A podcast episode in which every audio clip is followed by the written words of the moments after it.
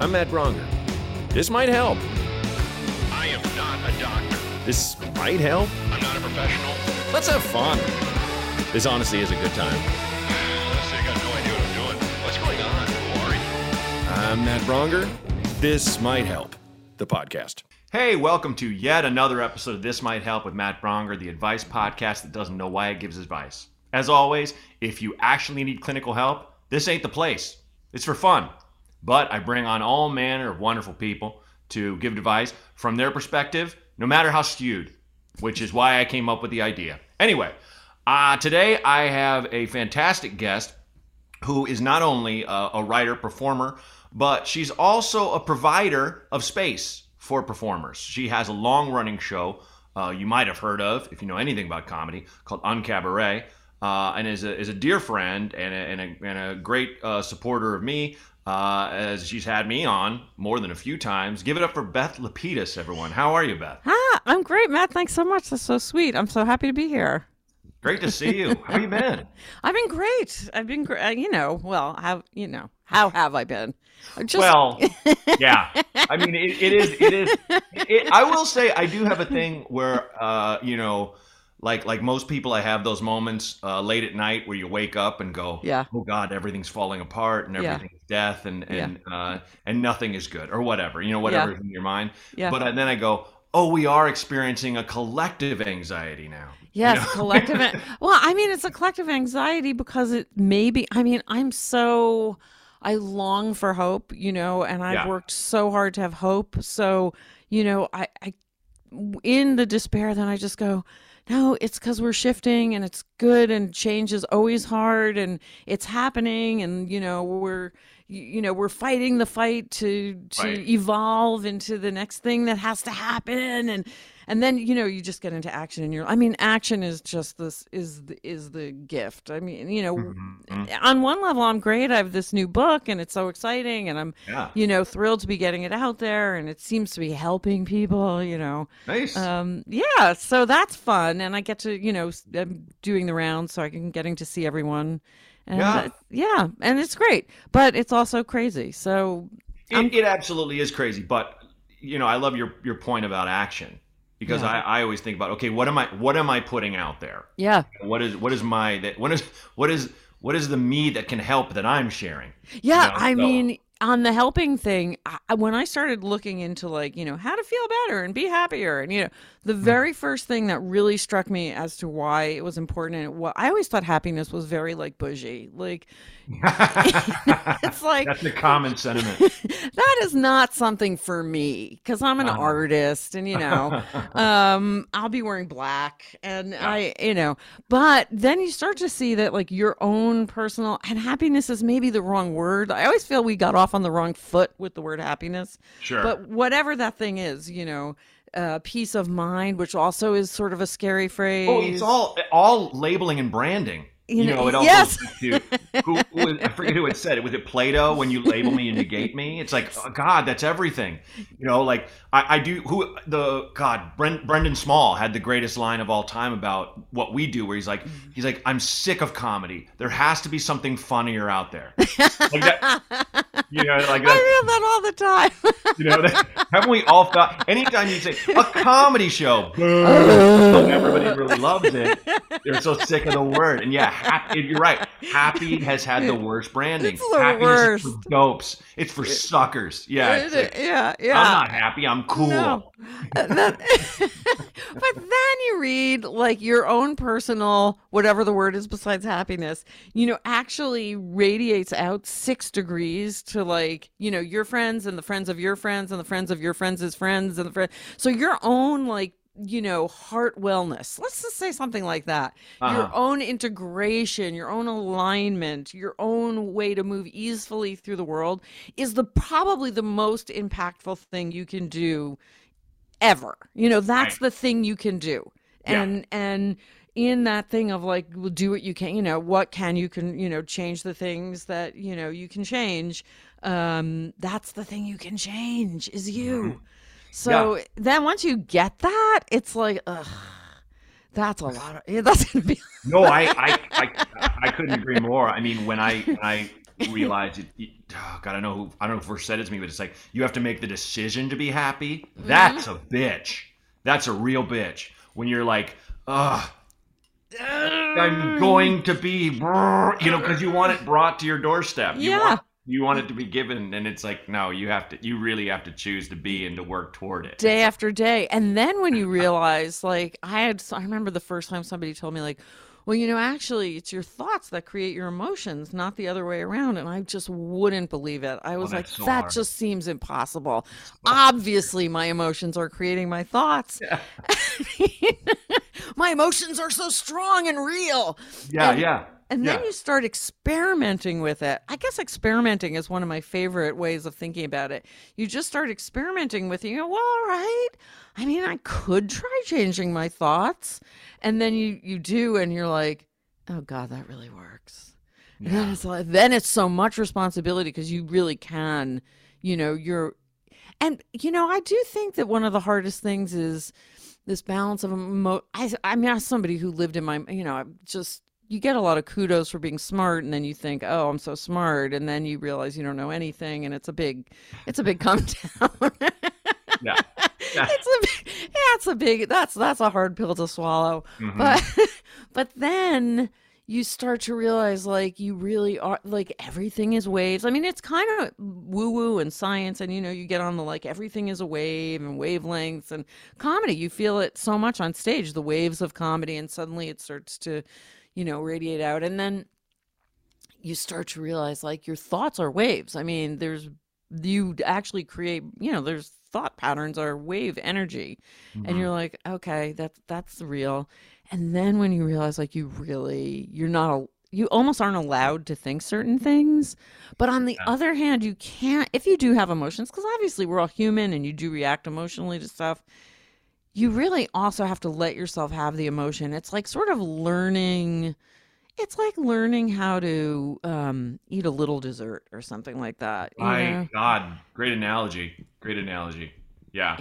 because you can't you don't want to like cut off feeling i mean that's a part of being human is the some the emotional thing right so Mhm. emotion partly what moves you we're just to get back to the like taking action Yeah. is emotion and whether you know you hopefully you're moving out of joy and not fear but if you're afraid it doesn't do any good to pretend that you're not afraid that's where emotional intelligence i mean why aren't we teaching emotional intelligence in school i mean Uh, right. You, I mean, you could probably tra- trace it back to our puritanical origins. I mean, Right. I think that that's what always kicks us in the ass. I feel Yeah, like yeah. time after time after time. It's like, well, but we can't. It's like, yeah, but why? why You can't even say why.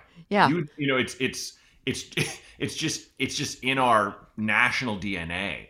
And like when you have a feeling do you know like because i'm a, a lot of times like i'm having a feeling i don't know what it is what is it oh my god there's a lot of feelings and it really takes me a moment to like i'm gonna say a moment but sometimes like a while uh-huh. to sit down and be with the feeling and go like oh right, right. Ah, Yeah, yeah. I, I, I, it took me years to, to, you know, at least 30, 35 years to, you know, come to the awareness that it's like, if I'm sad, just be sad. yeah You know, if I'm if I'm going through something terrible, admit it. You know, and that would have saved me a lot of grief. so much So but much grief. then it's also like admit it and with, without indulging it Yeah, no, absolutely. That's even that's that's that goes that goes with it without. but first there was an adult when i first started like you know having like okay i'm gonna feel all my feelings and i'm gonna admit them all and i'm gonna look at my past and i'm gonna really like the you know i call it like a revolution you know the midlife revolution i don't even like to call it a midlife crisis Mm, and um I like that. and and then i cried for like three years I really had to be like, I might cry the rest of my life. That might be what it is. I'm just gonna have to like live with it, Mhm. and uh, you know, learn to carry uh, tissues and hankies, and uh, be good with like the you know mascara around your eyes look, and just go with it. I and then and then it does. uh, You know, and I just I like to say that because I like to encourage people to walk through that river you know, to to wade those waters of the full on knowing that there is hope that you will get to the other side of it because we're just taught to cut it off. Yeah. You know? Yeah, uh, or or ignore it. Yeah. it Yeah. Same. away. Yeah. Sure. Which there, there's there's really nothing. There's nothing in life works that way. Nothing. You know, I mean, maybe like an ex girlfriend or boyfriend, Yeah. but like that's kind of it. Yeah. Yeah. I mean, it, it- with emotions, with crises, you name it. It doesn't. You know, Yeah. like well, you mentioned your book Yep. before, and typically, uh, you know, we'll talk about all kinds of everything, this, that, or the other. But Yep. like your your book is is so in tune with a lot of what why people call in and and what this kind of because I will say. Um, I don't know if you're familiar, but this is a comedy podcast. Yeah, I know, you know, it is. I mean, the, the this might help. It sounds so altruistic, but it really is is just like it, it- I always liken it to someone. You know, a party's going crazy and someone's not having a good time, and one guy just hands you a pill and is like, "I don't know, this might help." Yeah. You know, like I, it's kind of like, look, I don't know. Yeah, Maybe, I- I get you know, Well, without I'm- let's just take the drug thing out of it, but it's kind of like it might. Might it might might might is the yeah. key word. But you know what? Haven't you? I mean, I do have you. Once you said that, I have a very strong memory of sitting on a door stoop in college with being, you know, so upset about something and somebody going, I don't know, this might, and it did actually, you know, Mhm, and sure. sometimes those Yeah. things, you know, you do No, that- I agree. serendipitously. Yeah. Yeah, Yeah. So we're just here to, yeah, we play. And, and I do say, I, I, I used to the the first incarnation of this podcast was called "Advice from a Dipshit" because I didn't like the advice thing, but I liked that it was fun. But I think like it gave the wrong message because I mean I've done idiotic things, but I'm not a dipshit. Yeah. And you know that's why I kind of went with like this might help. And everybody on the show gives sincere advice. Most everybody I have on is very funny. Yeah. So it comes off very entertaining, and I think it keeps people company when they're driving in their cars and stuff, and they're listening to the podcast. But um, I was, I, I did, a, I, I basically, I looked into your book a little bit, but I was like, you know what? I'm just gonna have Beth tell me about it. oh my God. Okay. it's- Yeah, just, just you go ahead, you introduce it. Well, it's- it's called- just- Okay, well, Yeah. thank you, and I love the title of your podcast. By the way, it's just couldn't be more perfect. Oh. Um, it says everything that you just communicated, all in a title. I was bouncing titles off friends, and I remember I said that to Dana Gould, and he was like, "That's it, that's the one." Yeah. Oh, I love when that when you Yeah. know, it just yeah, it just it's just so perfect. Um, um, it's the my it's an it's an original audiobook, so it's only audio, Mm. and uh, it's called "So You Need to Decide." Mhm. and Love there are chapters about work and love and spirituality and moving and family um uh, it's my story and it's so it's part memoir and then m- many many many conversations with very funny people many of whom i'm sure you've had on this show Mhm. uh, Bob Odenkirk, Judy Gold, Jen Kirkman, Greg Behrendt, Mira Mhm. Marco, Alex Edelman, Baron Vaughn, Yeah. um, Phoebe Bridgers. They were not all comedians. Nice. Uh, Isaac Mizrahi, like that. Brent. Uh, Brent Forrester, Guy Branum. I, I could go on. Uh, Scott Frank, who wrote Queen's Gambit. Yeah. Um, so, and these were earnest conversations about people's decisions that they made in their lives, and obviously, it's it, it very you know aligned with you. It's obviously funny because these are funny people, Hmm. but um, maybe the mine would be called this. Hopefully, might help. well, it, there's, I mean, there's, not- there's a little more like, look, there were people doing advice podcasts before mine. There, you know, Yeah. there, there- it's it's all been done in Yeah, the end and yeah. stuff. And it, it's really, I always say, I, not not to single this person out, but uh, I remember Tom Cruise was on a uh, a show once, or and he was and he. This is during the time where it was everyone was like, "Wait, is this guy nuts?" And I don't think he's nuts, and I'm not judging him as a person. But Yeah. I remember he said to Matt Lauer, "He's like, Matt, I don't go by the counsel of others," and I was like, "What?" Like I remember going, that remember- has to be verbatim from I remember Scientology. yelling, but that's everything, Tom. I remember yelling that at a TV because it's just like I, I I have been such an insular person. I'm an only child, and I was just like I you know I'm just gonna figure it out. And it's like that is the most dangerous statement you can say.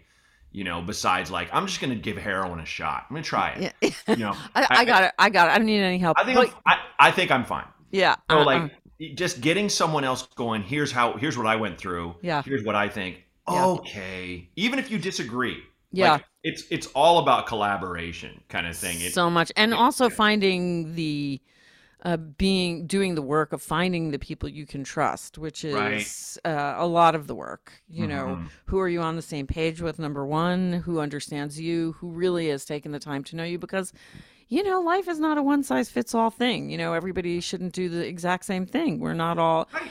But you know everybody does need to know themselves and everybody does need to figure out what principles they believe in and you know what their belief system is so that they have a basis for making decisions but what was so great about this book is you know people really shared story i've had a lot of people um, comment that everybody was so vulnerable in the book and really shared, you know, from their heart. It was very conversational, so it wasn't, you know, pat stories. And um, I remember I did one.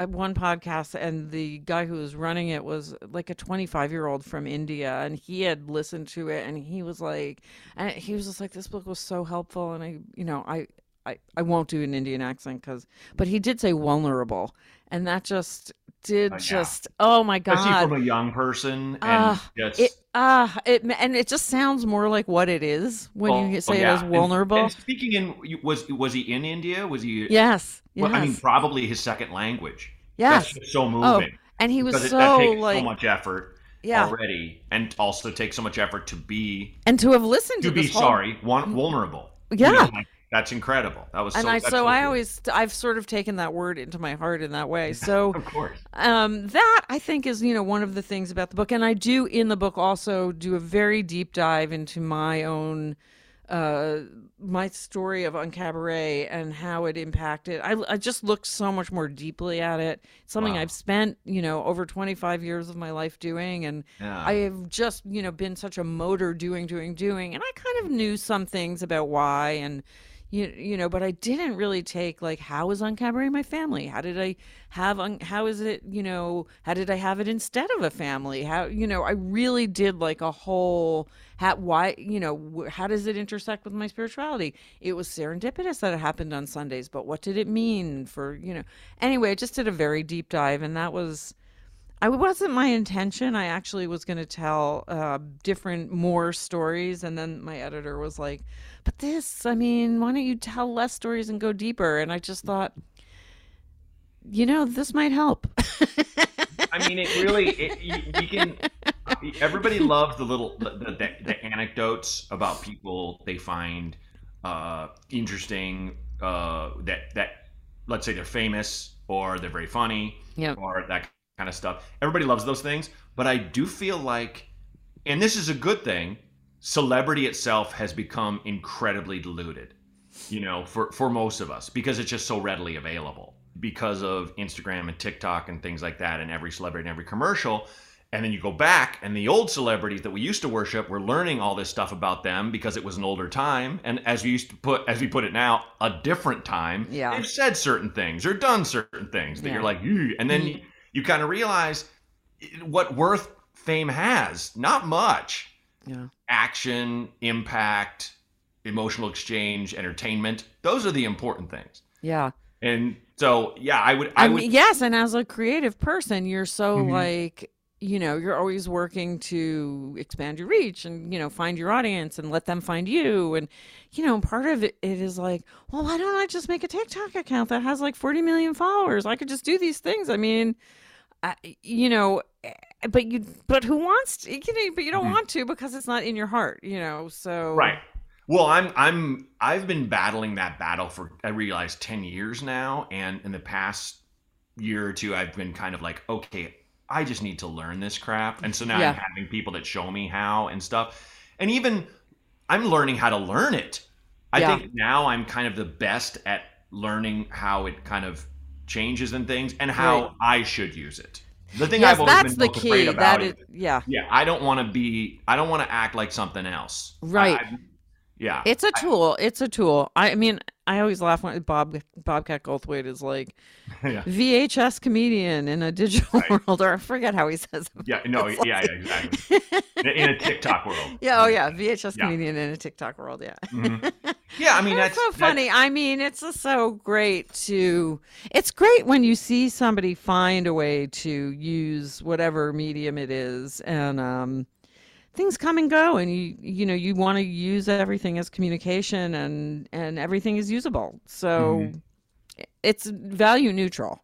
Yeah, yeah. That's that's that's hundred percent right. I I had a, a really funny comic on uh, named Billy Wayne Davis, a friend of mine, and he was like, we we we liken social media too. It's like fire or water. It can kill you, and you can really use it as well. Yep. It just depends on how you use it. It- I love that. I heard somebody refer to, and maybe this is well known, but I had never heard it. The Instagram as the endless story, and Yeah. um, I, I that really. I'll tell you two things about Instagram. I sometimes think that God and the angels and the spirits can only see things digitally, and the whole point of uh, the whole point of Instagram is that so they can see more pictures. I know that's an insane idea. Yeah. But sometimes I'm like, it's just us uploading the pictures. And Uh-huh. then the idea that it's the endless story and that we've manufactured these like ways to experience story with these artificial beginning, middles, and ends, when isn't it in a way more authentic to dive into Instagram? I mean, in my feed, it's like politics, politics, comedy, art. You know, it's just, you know, fashion. It's all, you know, it's your own little newspaper. And, Mhm. um, and in a way, it's sort of brilliant, but it also because it really te- it's a test. I mean, it's such a test of your focus, and it's such a test of your intention, and it's such a test of your ability to not be tormented by you know and to when can you turn it on and off and Mhm. it requires so much self-discipline I mean, can I tell you what made me realize? Like, I, I was like, why is this so addictive? And Yeah. once I learned this thing, I was like, oh, once I learned that TikTok and Instagram both use the exact same motion and eye capture technology uh, that uh, slot machines use, Mm, uh, digital slot machines, I was like, okay, that's why we keep pulling the lever. yeah And I was like, okay, that's and I'm 100% there- there's there's two things I am without a doubt addicted to. One is caffeine. Mm, Uh, one is is my phone. And yes, right. I just had one.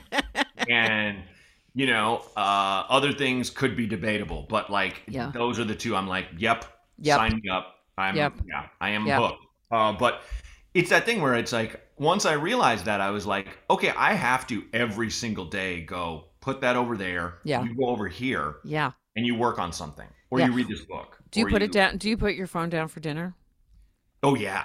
Yeah. Oh, absolutely. Yeah. Yeah. I Mhm. once read that even if you d- aren't using it, but it's face up, the quality of your experience is, you know, it has to be. You put you put it in another room altogether for dinner. Yeah. Yeah. Yeah. Or if we if like I go out to dinner with my wife or Yeah. we together, I we it's like it's in my pocket, it's in Yeah. her purse. Yeah. Kind of thing. yeah, yeah, yeah. We put the phones away. Yeah. Mhm. I mean, that's just got to be.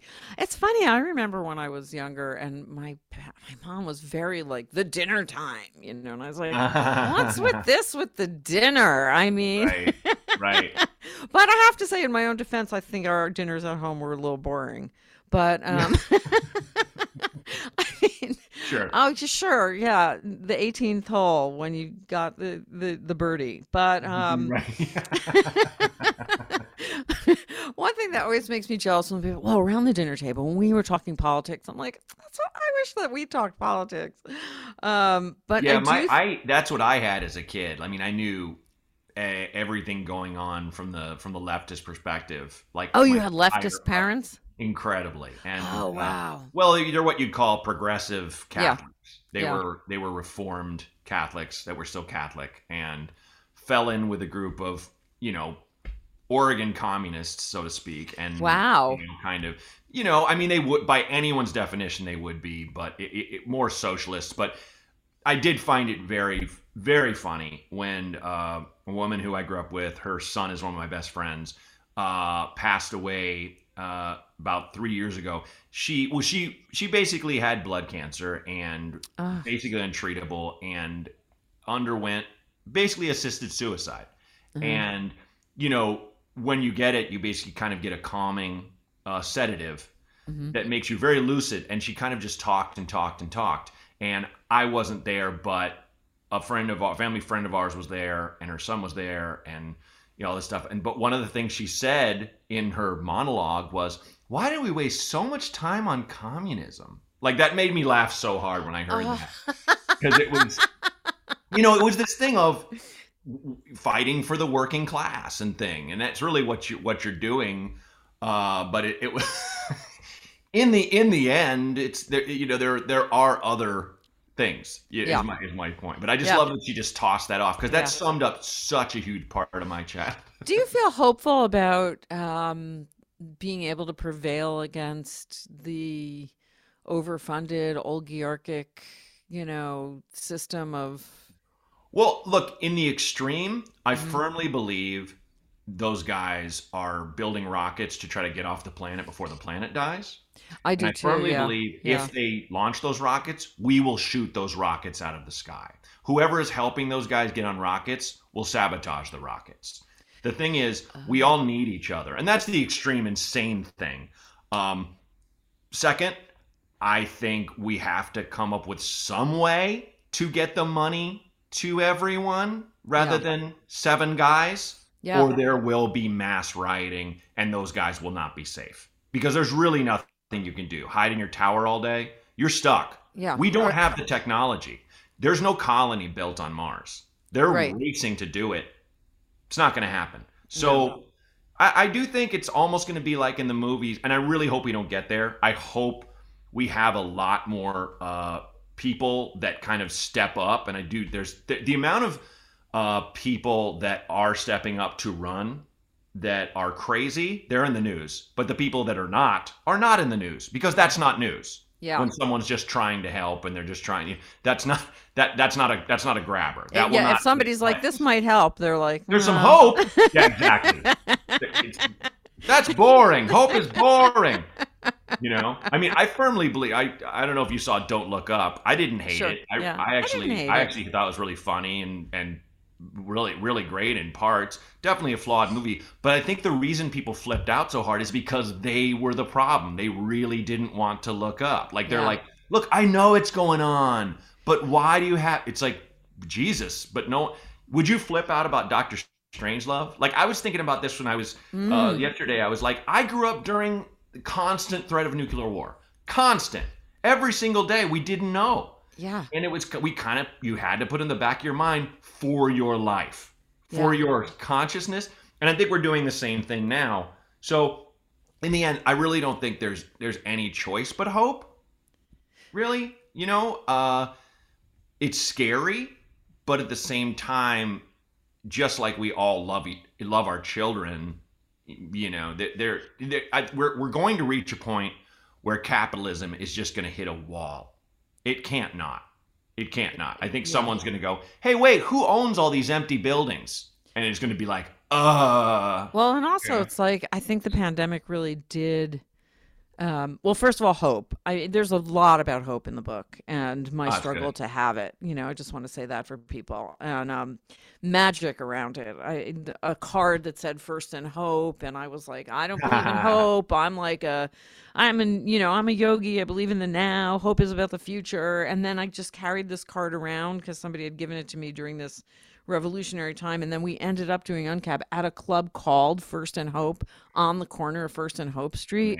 Like you know it was crazy. Just these i love the, those things. But you know going to um the end of capital i mean you go around and you know you see these empty storefronts right now. I mean that just we're just you drive where you haven't been maybe for six months and you're like oh wow gone gone gone empty what's mm-hmm. there nope not there and that's sort of like a diminishment of of consumerism you know and i think the shift out of a consumerist society is really interesting people have mm-hmm. lost the lust of you know stuffness because mm-hmm.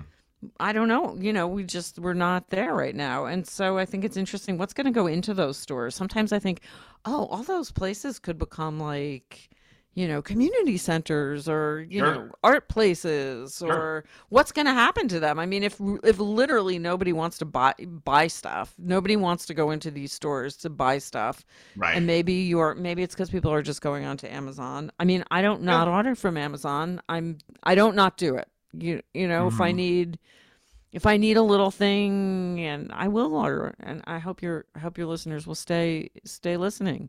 No, yeah, listen, I have uh, every manner of listener and I appreciate them all. I'm, I'm glad I have, you know, cons- I'm glad I have conservative listeners, possible right wing listeners.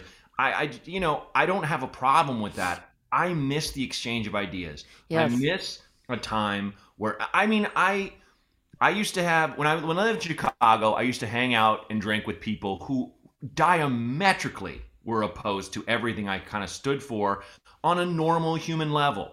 You Mhm. know, I didn't hang out with racists or homophobes or anything banana like that. Right. They were humanists like myself, Mhm. but maybe they were a little bit more dogmatic religiously. And, you know, that that was the hill they'd die on and I was like, "Okay, I appreciate that because that is your diehard belief. Let's talk. I can still be cool with you."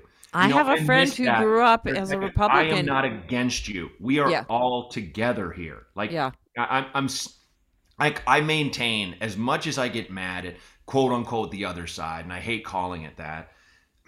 I really think there are people who have set us at each other's throats to make money. A hundred percent. That's that's that's what I mean about capitalism. Got to hit a wall. Yeah. I mean, it's it's just like you're getting in the way of of love.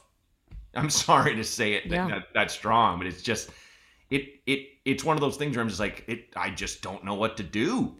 But in Yeah. the end, you know, I can do this podcast, but also I can be funny. I can take some steam out of people's lives when I'm. Well, you can reach out to people who don't like 100% agree with you and not cut everyone out of your life. Yeah. That isn't and it's it's hard sometimes can be hard to hold on to those relationships but in in Yeah. this time. I mean, I've had to navigate with one particular friend what we Mhm. can talk about, what we can't talk about, and I won't neither of us want to end the friendship. So we've Sure. really Great. you know we've just and that's your responsibility as a human Yes. being you know but as you say there are certain bottom lines you know obviously Yeah, racism and- and, and, homophobia or you know look there are people who just hate women you know i'll just run Right. up against somebody who's just like obviously i hate you you're a woman and i'll you know like okay Mm-hmm. or and well, you're and you're you're not you know it's often like they don't see it as hating women though it really is where Yeah. they're basically saying you're not doing what a woman should do. Yeah. It's like according to who kevin? You know like you drop it please it's just you're a man what would you you know i mean it, the, the amount of guys online that were just like uh, you know i would never have an abortion like how would you cross that bridge sir? You know what? I once wrote of the beginning of a story that was called "The Abortion Trial of Mr. John Mooney," and I, I stopped book because I just couldn't bear the idea of I would spend two years on this project. But the idea was that abortion was so illegal at, that now no one could abort anything, like because the idea of abortion had to be upheld everywhere. So you actually men were not allowed to cut their beards anymore sure yeah, yeah, and yeah. um and he was an architect and he had stopped a project for whatever reason I hadn't yet discovered and now he was on trial for aborting Right. this project. It's funny.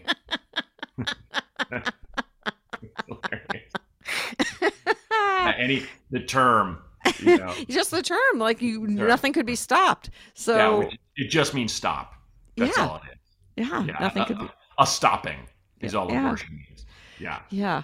I 100%. mean just just men um, uh, Mhm.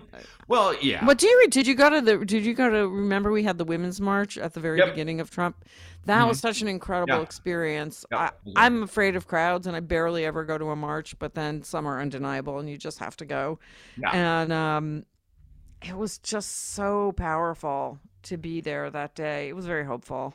Yeah, I was in uh, I was in San Francisco for um, Sketchfest, and I did the march during the day, and then went back and did shows at night, and it was it was amazing because we all got caught in a ra- in in the rain, and we were all still going, and like I went until I was like, all right, if I walk now, I can Uh-huh. get to my hotel in time to take a shower and get to my show, you know. Oh, okay. that feeling of I don't I don't get to do it, and I haven't done it in Christ almost two years now. But I used to when I could find an organization that would find a thing for me, I would do volunteer work during the Mhm. day to to because of course I have that built in. Oh, when you're on the road. Yes, would- exactly. Oh, that's such So- a. Oh, wow, Matt. Oh, I mean, I, I as the old comedian joke goes, you know, I work an hour a day. Yeah. So, you know, it's that thing, and I get it. it you always feel like I'm getting away. I'm getting away with it. So it's Yeah, just yeah. nice to have some reason to. Anyway, but like Well, also you meet people in the town and you're Oh, like yeah. interactive and get the lay of the know, land, find out yeah. good places to get coffee or eat. Yeah,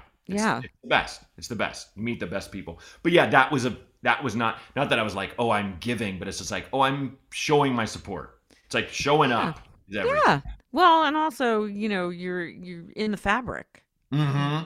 That's You're it. In the fabric of it. You know, tantrika, everybody thinks of tantra as like the sex yoga, but Mhm. um, it's actually tantra means fabric, and it's really the warp and the weave of life. That's literally what it means. How life is woven together into a fabric. Oh wow. and and the sexual part of it is just a little piece of what that is and um having grown up in the schmata business that i i was like obviously i've been attracted once i found that out i was like that's funny that Yeah. here i am in this you know yoga form that is that oh, tantrika great. yeah. So I mean when you do something and it's just a nice way to think about life too because as you you know we do um I mean one thing that might help to almost every question is to are you look at are you isolated and alienated that's where a lot of our problems come from you were saying this before you know how is it not a council of advisors it's all about Right. that so Yeah. you know when you find yourself interwoven into society and connected and connection is a word that is so exciting i just love i mean that's the greatest part of comedy is you know Yeah. obviously you know you're standing on right. stage and you're just this electric connection I mean, that's the perfect jump off for our calls. You oh nailed it. good Yeah. Ah. So I will just as just as, to set you up. We always have exactly three, okay uh, and um, I don't listen to them. great You know, I don't know how many we got. Renee picks, you know, the winners Okay. and just plays them. So it's just right off the cuff. The only rule is we don't Google. You okay know, if, if someone's like, you know, it's because it's it's just it's and cheating they could have googled two- they can google they don't need us for that they can do that. It's it's just like when we post a show and you write on cabaret so and so seven thirty and the person writes what time is it? yeah Like, Are you just trying to have a conversation? What is this? So if you're if you're ready, we'll roll the first call. i'm always ready Okay, let's do it. Hey, Fat Donger, this is Lauren from Southern Maryland. I have taken your advice and I have decided to seek professional help with a therapist. Uh, I met with her for the first time this week. I really like her. Uh, so this question might be a little bit late, but uh, what do you and your guest look for in a therapist? And uh, what kind of questions should I ask my therapist to help with uh, some personal issues of feeling um, inadequate? We'll say that. uh, thanks for the advice in advance. Bye. Well, caller, congratulations. First off, huge step. That's that's really awesome that you that you're doing that. Um, Beth, I'll let you take first crack. All right. Uh, that's a bit, those are, yeah, again, also congratulations. I mean, to even find a therapist. Uh, there were two questions. How do you find a therapist? And what do you, what about, Oh, what do you uh what do you look for in a therapist? what do you look for? Thank you. Yes, Yeah, yeah. she's found one. Yeah. Um, I, it's so hard. I mean, there is a, it's sort of like falling in love. I mean, it's got to be somebody you feel you trust. I think there has to be an initial feeling of trust. Um, I have done badly looking for someone, though I have worked with certain people. Right now, uh, my therapist, it was my high school English teacher. So- wow. so she actually knows like she'll say well do you remember this? And uh, like about like when i was 16 Oh my so god. like in some ways it's the greatest thing. In some ways we've become friends. I don't know. It's a, just a weird um beautiful special thing. I have gone i would say more what you don't look you know there are more red flags. I could say i would could give you red flags.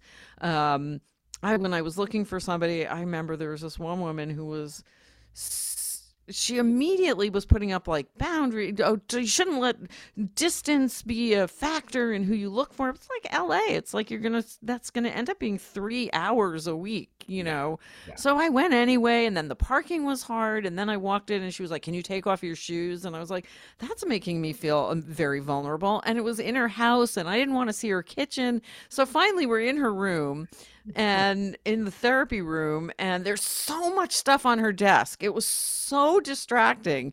I was like I, you're too messy to be my therapist. No.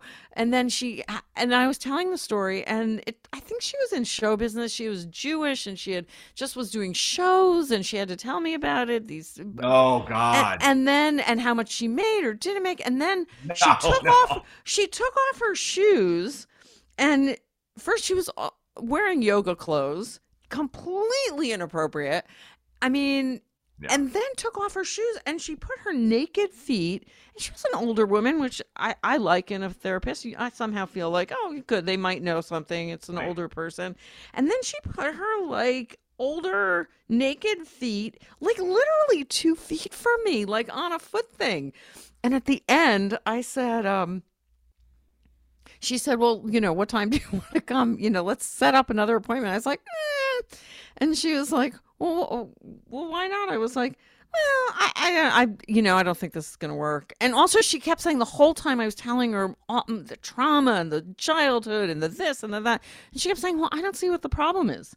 So i mean everything was so wrong and little yapping dogs which i could have lived with. But anyway um i was like she was like well what's the problem? I said it's all a problem. It's all a problem. Yes. everything. I was like the desk the thing you don't think it's a problem. The feet my shoes. She said well i shouldn't have asked you to take off your boots. I was like you know what? That's just like that's so the tip of anyway so Yeah, somebody like so many red flags but i think you should really look for um somebody you know i've worked with other people and somebody you can trust somebody who you want to talk to. There's a thing about a person i mean i know because i have one of those faces. People want to tell me stories and when you mm. look at this person you should feel like you want to talk to them. The second part of the question is how do you frame this question of feelings of inadequacy? You just did a perfect job. You don't have to have the perfect question. You you really can just go in there and just say like I, I have feelings around this issue. I don't even know how to ask this question because mm-hmm. it's possible that your inability to frame the question is more the problem than the inadequacy. Or, you know, because then your therapist can say, Why don't you understand how to frame the question? Let's look at that. What is your what is your ability to articulate questions? Do you feel you have to know everything? And that's connected to the inadequacy. So really somebody you can be honest with and then just actually try to be honest with them. Yeah, I mean, you you you uh, absolutely nailed it, and I love that your description of that gave me pain because I was like, I have that thing where if you know, I, I just you know, I, my my therapist's office. I haven't been there in a long time. We Zoom, Right. but like, Yeah. it's just uncluttered. He has a couple. Of course, Yeah. when I'm, I I have all the spines of all the books memorized, but there Yeah. aren't a ton Right. you know and but that that it's orderly. Yes. you're, you're trying to get your shit in order and if this person not I'm, I'm not saying i'm not judging messy people but i don't want No. not if you're not if i'm paying you Yes. and you're and you and you're laying around with your bare feet up on stuff like no no. no. I, I, I love the, the the television version of a therapist where Mhm. everything is clean line. Like I've never seen an office that those people must be a thousand an hour, but I re, I'm like, oh my god, am I in Tibet? This is incredible, you know. But but like uh, that that is calming and yeah, the know, one picture that's sort of vague that you can like stare at. It's just got to be a vague picture that yeah, you know it doesn't just- stir things in your mind. no, there's not like a mother and daughter or you know a ca- and, and there are different styles but i do her saying i don't see the problem i don't see the problem i would either there's this famous therapist i've heard about i think i think actually Marc Maron had him on because so many people oh, they're, um, they're, they're were, were clients of this uh-huh. And I, I remember hank azaria was talking to him and was like he was going on and on about his pain and the guy was like okay well uh, let me stop right there I, I think you're being a giant fucking baby first off you know and that I would prefer where it's like, you know, someone just be like, quit being a fucking baby. And you're like, oh, I am, you Yeah. know, okay. Rather than, I don't think that's a problem. It's just like, I'm telling you it is, you know? and maybe the problem is I'm a fucking baby. Like, that's, you know, there's a problem there. Oh, for sure. You need those Yeah. people in your life. I mean, you know, um, and like that, that is not my therapist, but my therapist will call me on my shit. oh, me too. Yeah, you But- need somebody who's going to call you on stuff. And by the way, your friends should be those people too. I mean, Mhm. Oh, is yeah, a that's you know, the friend who can say, you know, honey, um, let- Yeah. let- Oh, you yeah. know, yeah. Oh yeah, no, I mean, yeah, I Yeah. started doing comedy in Chicago. I got it all the time. We all did. you know, so you know, but, but I, you know, I went to a therapist who was was great to talk to, but really didn't guide me at all. And after about five sessions, I was like, I, I think this is it. And she was like, okay, and was cool with it. And I, Yeah, I'm some people don't. I mean, that's a really good thing for this caller to also have determined like, do you really want to? I mean, sometimes you really just need to articulate what it is that's inside you.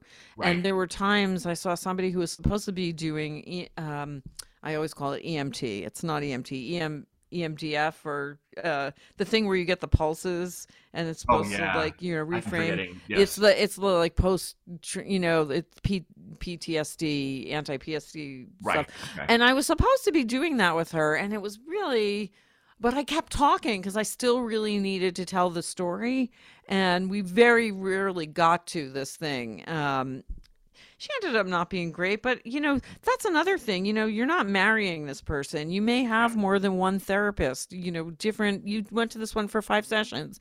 It can be something that you go in and out of Yeah. that um, different people are the same way you have more than one friend. I mean, you don't Yeah. have one friend, which I something I would, I think because my parents met in junior high school and were together forever and it was extremely like locked in and i grew up with you know you get a thing and that's the thing and you have a friend and you know you have a partner and it, it just to be expansive and say okay this is my therapist now and see how far it goes and if you feel it's a dead end eh, move on mm-hmm. Yes.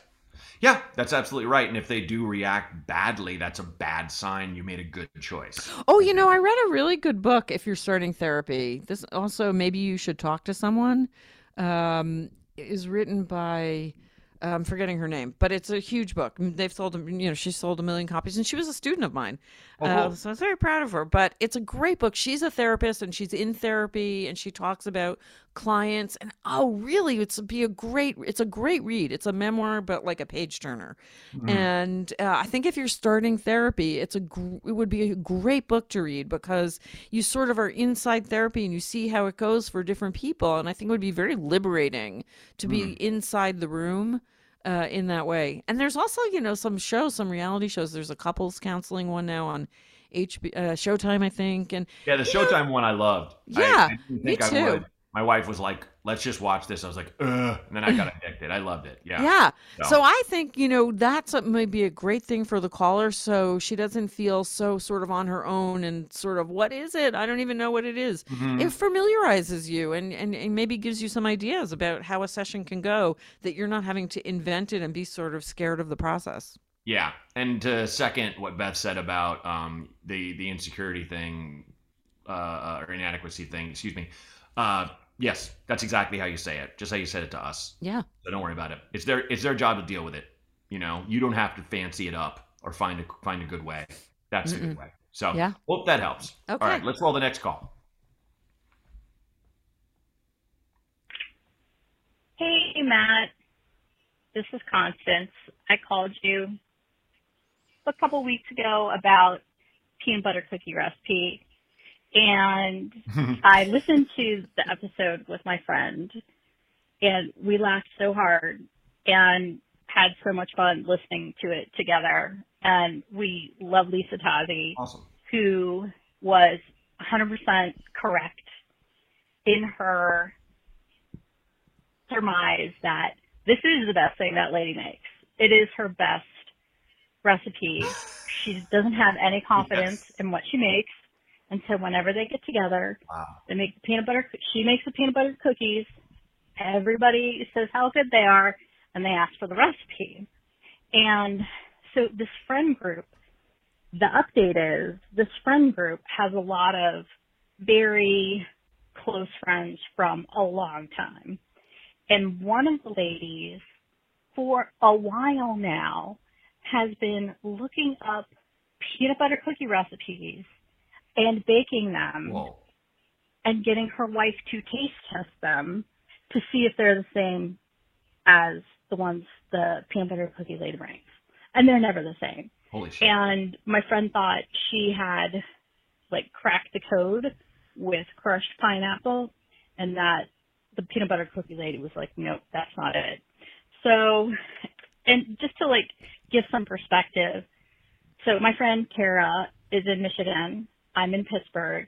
And like the Kandinskys that, that they're hanging on the wall are like buffalo chicken dip and mm-hmm. artichoke and feta dip from the Kraft website that was originally on like the side of the feta container. So it's not fancy stuff, but it's delicious, like party potatoes.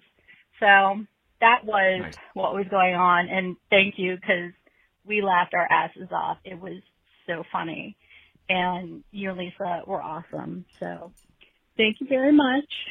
Hope all is going well with you. Take care. Bye bye now. Thank you for calling. That wasn't a question. It was an update, but I'll fill you in. So very, very necessary. I'm glad that uh, Renee picked that one because basically this woman was saying, uh, Lisa Tazian, who's the um, content editor for Rolling Stone magazine, and it's very exciting because we haven't had follow up calls, and now we've we've had like three, which Wow. is awesome. So that one basically was this. I love these slices of life one because I get so many that are just like, you know, how do I get through heartbreak, things like that. It's like heavy, heavy, heavy. Which don't stop calling with those, please.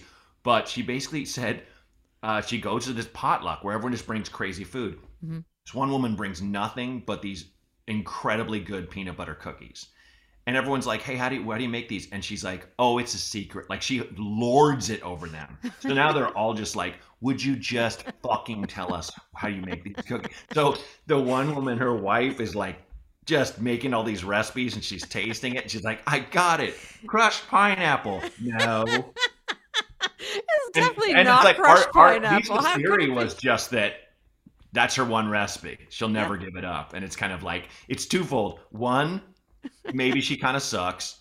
Two, let her have her recipe. You oh know. my god.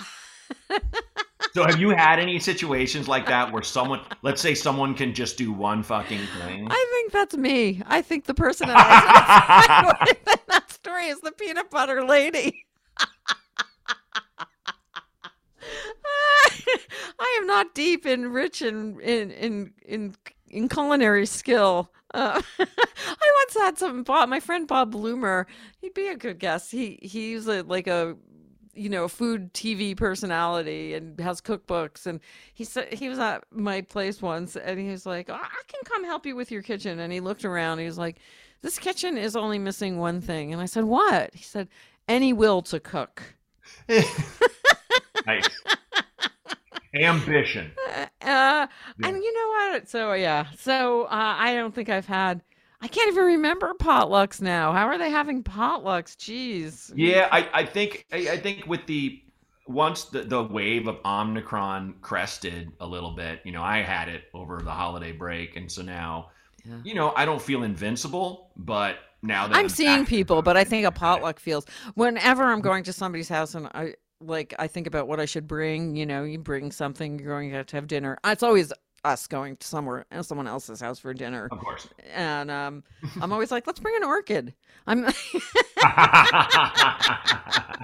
How about a cactus? you know, I'm always like a plant. Uh, what about like you know a, Yeah, a shirt? yeah. I never think of like oh, you know a food to bring. Mhm. Yeah. It, well, food is always tough because it's like, do you bring a plate you'll probably never see again? Never. Yeah, or, yeah, yeah, Or a yeah. Tupperware you give them. yeah, know. and you can't do like something you bought in a store because that's I don't know. Maybe a hmm. fancy dessert. Sometimes I I I, will think buy if you buy fan- something in a store, it should be something like from a supermarket. So at least it's funny.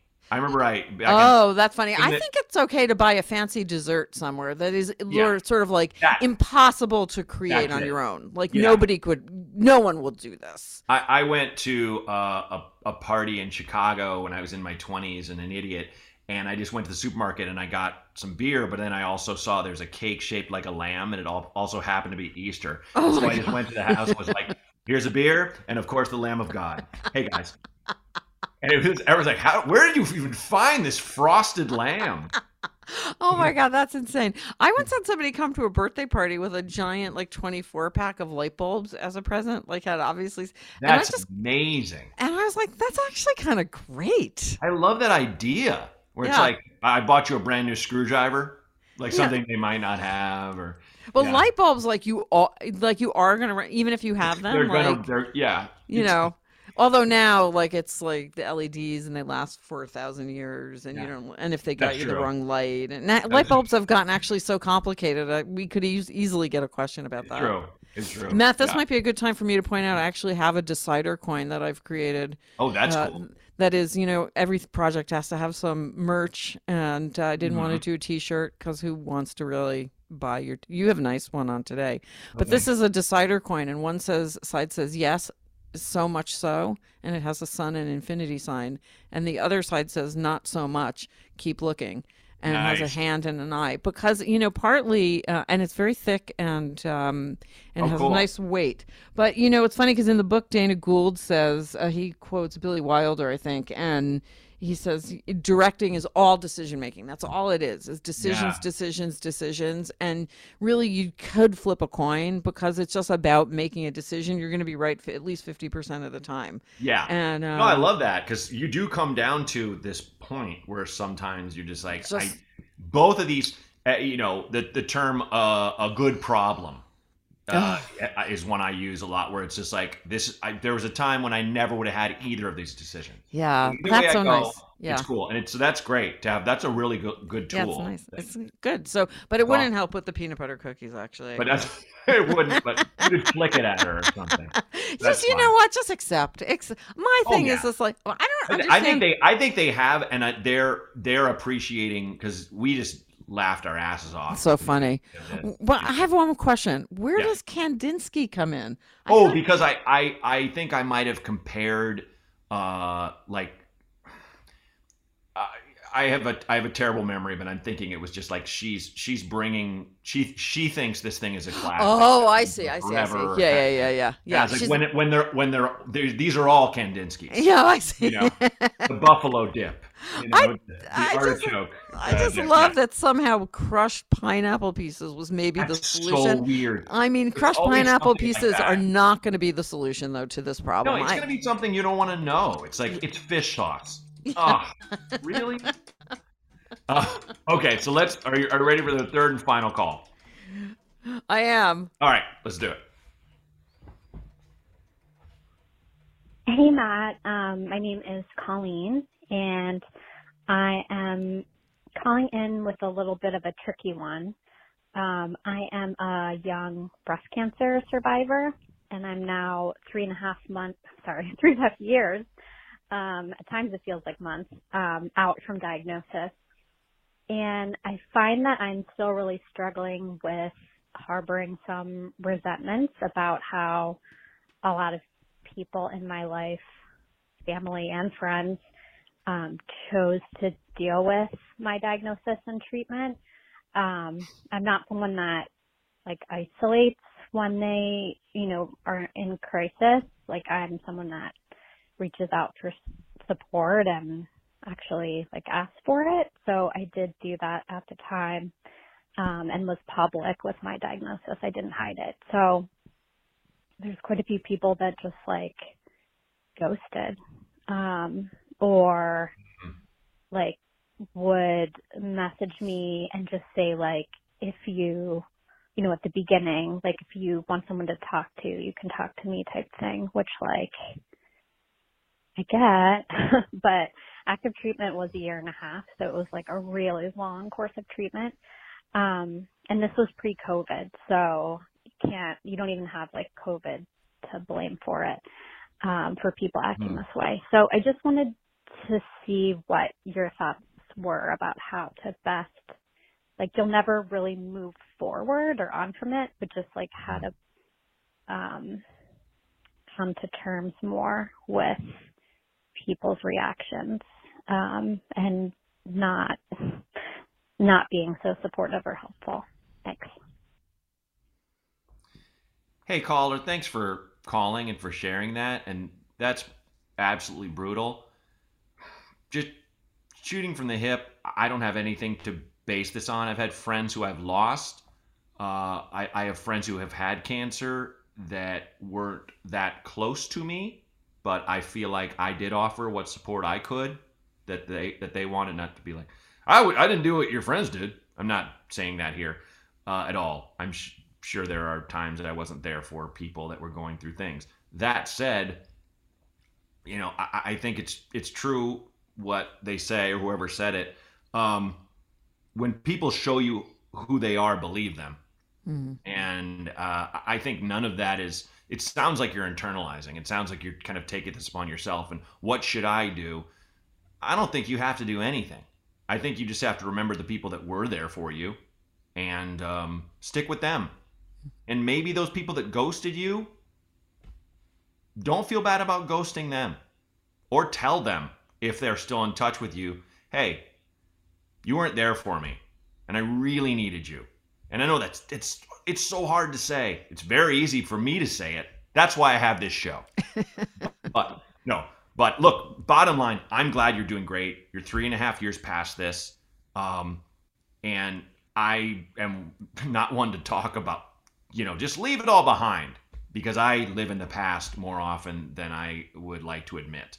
But I would I would say it, it, you just you just don't you have to work on not thinking about those people anymore and not you know I don't know if you if you want for them to own up to it then maybe you should reach out but I wouldn't even bother I would kind of let it go because I think you have better things to do for yourself and you and you'll be more grateful to yourself if you do so that's all shooting from the hip I might be totally wrong. Mm. Bottom line, I'm just glad you're still here. And I'm sorry these people who you thought were your friends were not there for you. A lot of what we do is very decorative, especially when it comes to friendship. But one thing I've massively learned because I really haven't been in touch with a lot of the people who I really should have been in touch with. And thank God a lot of them are still with me because I, you know, I, I learned a friendship takes work, it takes nurturing. You know, and it's not hard work. You just have to put the time in. It's like a job. You have to show up. You have to go, hey, you need anything? Hey, how are you feeling? Hey, I'm here if you want to talk. And sometimes, there's another thing I learned when someone's talking to me about their problems, it is not up to me to offer solutions. Just fucking listen. Shut up and listen. And that's what those people should have done for you. And I'm really sorry that that happened to you. But I'm glad you're here. And just on to the next. Mm. You the, the future is something you have. The past is gone. So let them be them. And I'll throw it to you, Beth. Well, That's all great advice, Matt. And, you know, obviously, first of all and foremost, you know, you've come through this very hard thing and mm-hmm. probably, you know, give yourself the space to say, now that you're through this incredibly, you know, difficult period of your life, you probably, these feelings are coming up now because you've gotten, you're past the life and death part of it. And so, it's natural. You know, one thing I will say in the book, I thought there would be a chapter on friendship, the decisions about friendship, and mm. nobody wanted to talk about it. Um, It seemed too tender and too hard. I don't think we have the language for it, and I just want the caller to know she's not alone in how difficult this is. This friendship is we are we have not done the work on friendship that we've done on uh, romance and and primary love relationships, and that still is needs to be done in our culture. So that's one thing. You know, another thing is. Um, you know, when you have a resentment, uh, important to look at what your part of it is. Did you not ask really enough? Were you not clear? You know, where's your, where are you in it? You know, like you said, Matt, you know, um, and you know maybe what you resent is that you need to let these friends go and you don't want to you know we tend Yeah. to want to hold on to relationships past i mean for, the end of a friendship is one of the most painful things and everybody has them. So i think as you say um you know moving on but don't rush past the feeling. Acknowledge it and give it a chance. Like give it one last shot and also just maybe forgive these friends. I mean it is really hard. I mean people you she sounds young you know she doesn't Yeah. sound like an older person. And many of these friends this might help. This might Yeah. this might actually help. Many of these friends have not looked at their own you know life and death issues. They haven't done that work. And for them to show up for you meant that they had to do work that they haven't done especially breast cancer. Women are so afraid of breast cancer.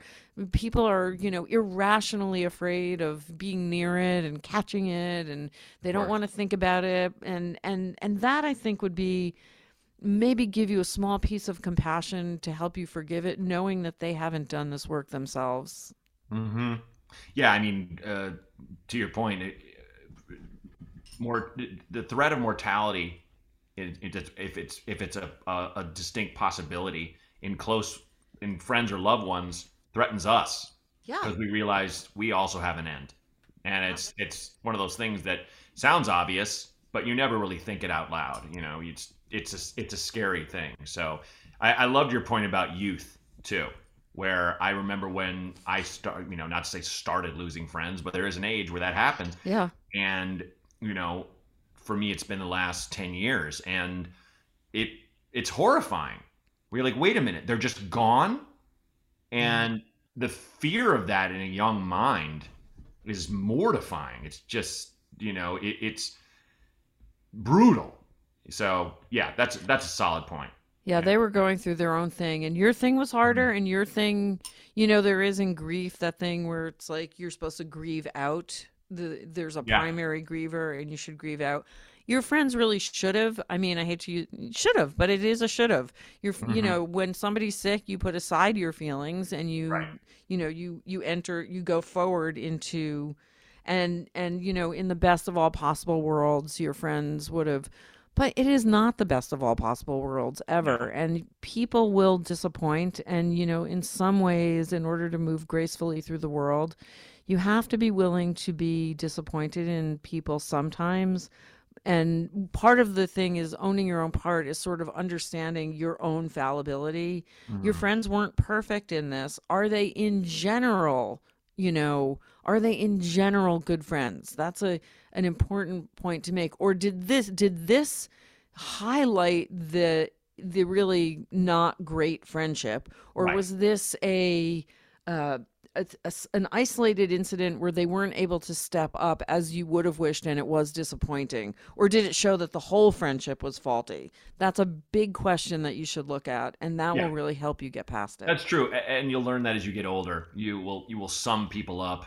uh, for whether they're there for you or not, and and and if your you know if your fabrics meet, so Yeah. to speak, Beth. So Yeah. Yes. I love that. And also, you know, there's sometimes we start to look for things from friends that really we should be looking for from uh, you know, therapists and other support people. I mean, there's only so much you know that friends can do sometimes they're going through their own maybe your friend was going through a breakup and just didn't have it in her to you know show up for your cancer the way you would have wished this is because life is you know as they say in, in meditation you know perfectly imperfect That's right. Yep. That's what it comes down to. Call or hope that helps. Beth, we went a little long. Hope that's okay. Oh, it was fine. I mean, I just it was it's. I hope that you know the idea that we might be helping people is very energizing. It's fun, and it, we do we do we don't have the the a massive massive following, but it's decent, and uh, I really appreciate uh, the people who have written in and who we're getting these you know callbacks and stuff Yep. and follow up. So like that's awesome, and I'm glad you could take the time to be on. It Let's was it was my pleasure, and sometime you know, let me know when you're around to do to do uncap. We'd, we'd love Hundred percent. Would yeah. love to. Would love to. love to have you back. Um, and give us the book and where they can get it. Okay. So, The, the book is an original audiobook called So You Need to Decide, Mhm. and it's available everywhere that audiobooks are available. You can use your Audible credit on it, and you can also gift it very easily through Audible. You, uh, if you're really pinching pennies, can get it probably through your very own library. It's everywhere, and uh, if you love it, please do rate and review it on Amazon. fantastic. Well, Beth, thank you so much for coming on. This was a joy. Thank- thanks, Matt. Thanks so much for having me. Well, that was a great one. If you need any advice of any kind or have a problem you just want to talk about, you know, just let it out. Leave us a message at 323 763 0228. Again, 323 763 0228. And thanks. This Might Help with Matt Braunger was created and hosted by me, Matt Braunger. Produced by Outer Circle Media. Executive producers Matt Kleinschmidt and Robert Kelly for the Laugh Button Podcasts.